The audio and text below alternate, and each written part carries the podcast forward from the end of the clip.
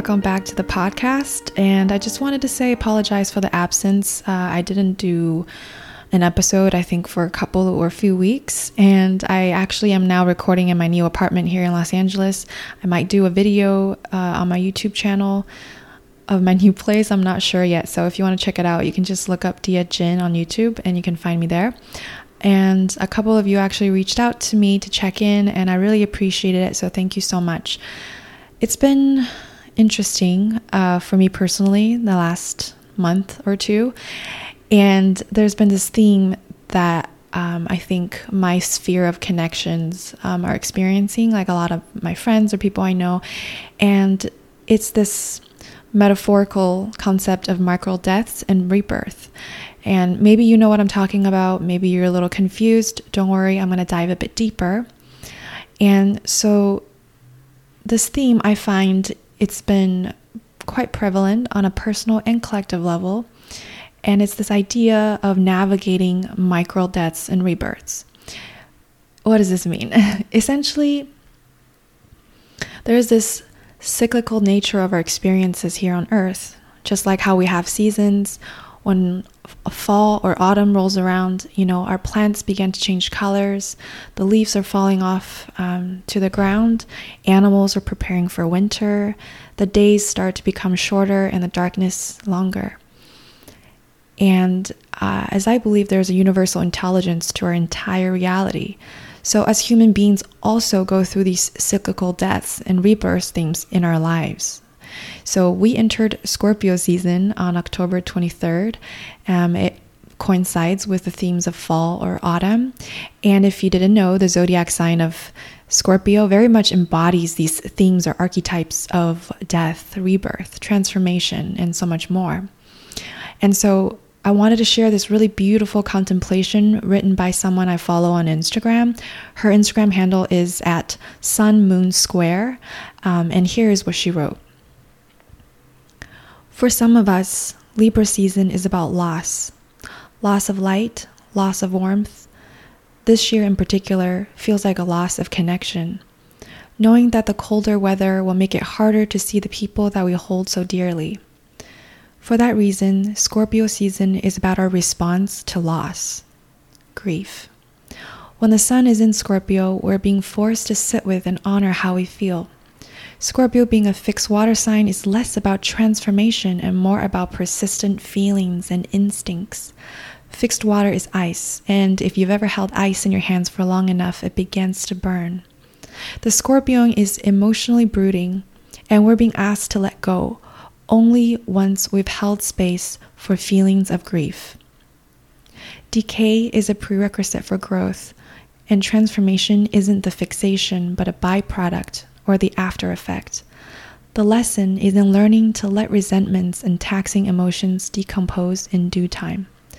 The only way out is through. Um, I love I love her writing. So if you guys like that or enjoyed it, please go check her out on Instagram. I found this to be a shared theme in my sphere of connection lately, as I mentioned earlier.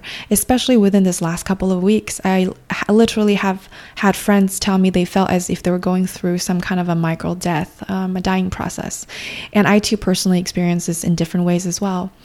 And a micro death can be a death of an old self, an old self concept, uh, maybe an aspect of your identity that you're letting go of, loss of connection perhaps that you really long for or you want um, to hold on to. It could also be shedding skin and purging parts of you that no longer feels aligned or perhaps no longer serving your purpose. Um, a micro death could also be realizing that an old lifestyle, a relationship is no longer working, and thus it must be let go of. It may also be a very drastic change of life or career direction due to uncontrollable external circumstances. So there could be a hundred different ways that these micro deaths manifest in its expression and in our lives, but ultimately the connection here is this sense of deep loss and grief. And I wanted to talk about this because I think grieving is very important, but it's not usually wanted. It's not usually welcomed because grieving can feel so heavy and so dense. And loss can feel like a giant chunk of you being ripped out and away. And it can manifest in a very visceral and physical way as well. Heartaches can be felt physiologically, and grief can manifest as incessant mental activity. Just this replay loop of what could have, should have, but did not happen. So, suffering here is a byproduct of this pain.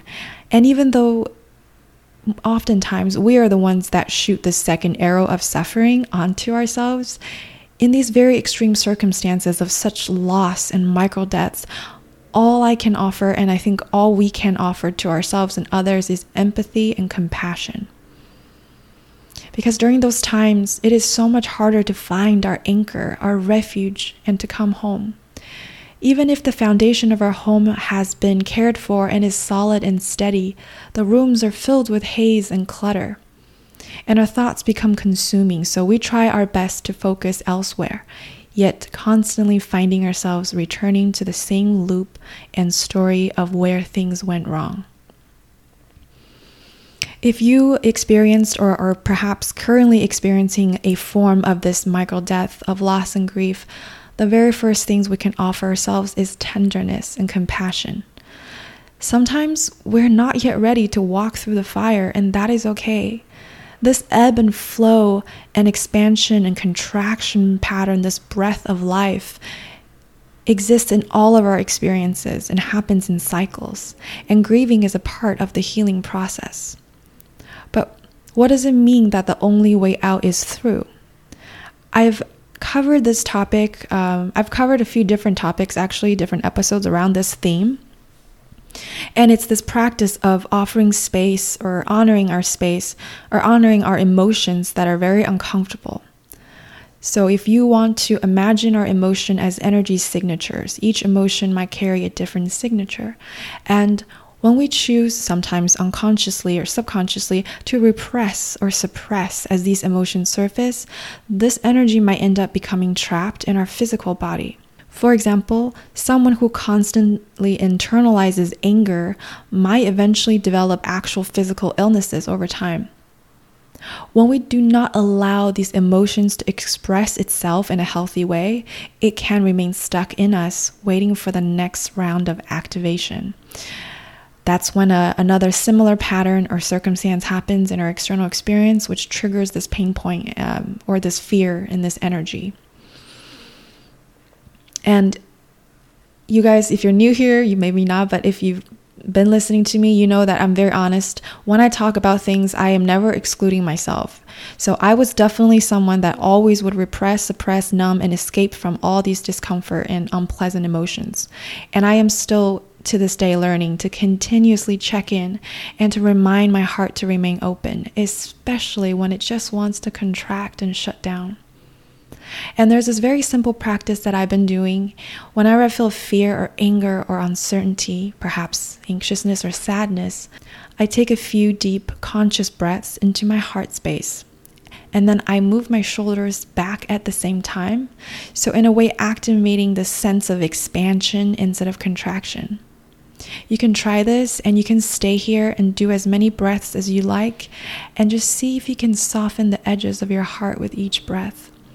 You can even try placing one or both hands on your chest to soothe and to send some love to yourself. We honor these emotions by allowing it space to exist and us to be alongside, next to it with such compassion and tenderness without getting caught up and trapped inside. There is a difference between having this grief sit, sitting next to us like an old friend and offer love, so much love, instead of pushing it away, fighting it, or being caught up inside that we cannot feel the light at the end of the tunnel. But again, I want to reiterate this is a process. There are seasons and cycles to the process of death, loss, grieving, and rebirth. And sometimes the darkness is needed. But always, we will reach a point where we can feel a tiny bit of room for the light to come back in. And we can take this opportunity to really look at and honor and sit with our loss. I think pain and anger can be transformative, it can be productive when it is ready to be transmuted. And if some of the things I just talked about feels a little bit too intangible, there are simple practical ways that I'm going to tell you right now that you can try to navigate and move through this kind of micro death and grieving. Some of the things I love to do are journaling um, by allowing our thoughts to manifest onto physical paper, thus dispersing some of these energies attached in us. A process of letting go, so to speak. I also have been really love dancing. Uh, almost every night, I'll put on music to whatever fits my mood and just move. Um, a really fast way of just coming back into our physical body instead of staying in our mind in this incessant chatter of our pain and suffering um, is a great way to ground and to experience our grief from a very visceral way uh, from the inside and we can move with it and allow these emotions to move through us rather than having it remain stuck and stagnant. Another thing I love doing is to sing. Um, when I sing, I feel as if I am vocalizing and I am exhaling and expelling what I'm holding onto inside. And it always feels like releasing pressure when I have a great solo karaoke session. Some other ways are, of course, talking it out with a professional, maybe a trusted friend who can hold space for your grief and loss, um, or even have a loving dialogue with yourself. This is something that I do a lot. Um, call upon your higher self or have a conversation to soothe your inner child. And no matter which practice you prefer, the most important thing is to not run away from this. And this is easier said than done, and I know that. I acknowledge that. But there is a discomfort and an ache inside, and we abandon ourselves when we run from it. And the ultimate act of self love is to acknowledge these emotions we have, no matter how uncomfortable, and to declare it loud and clear I am not leaving this time. I will be here always, and I will never abandon you again. I love you enough. I love you so much to stay and to sit through this with you. We will get through it together. And so we cry, we scream, we shake and we burn and we grieve, and then we surrender. And the moment will arrive when you can peel back and witness the first layer of peace and acceptance. We can remain open with curiosity and tenderness, softening the edges. And as the seasons change and cycles move, the death of winter will always be followed by the promise of spring.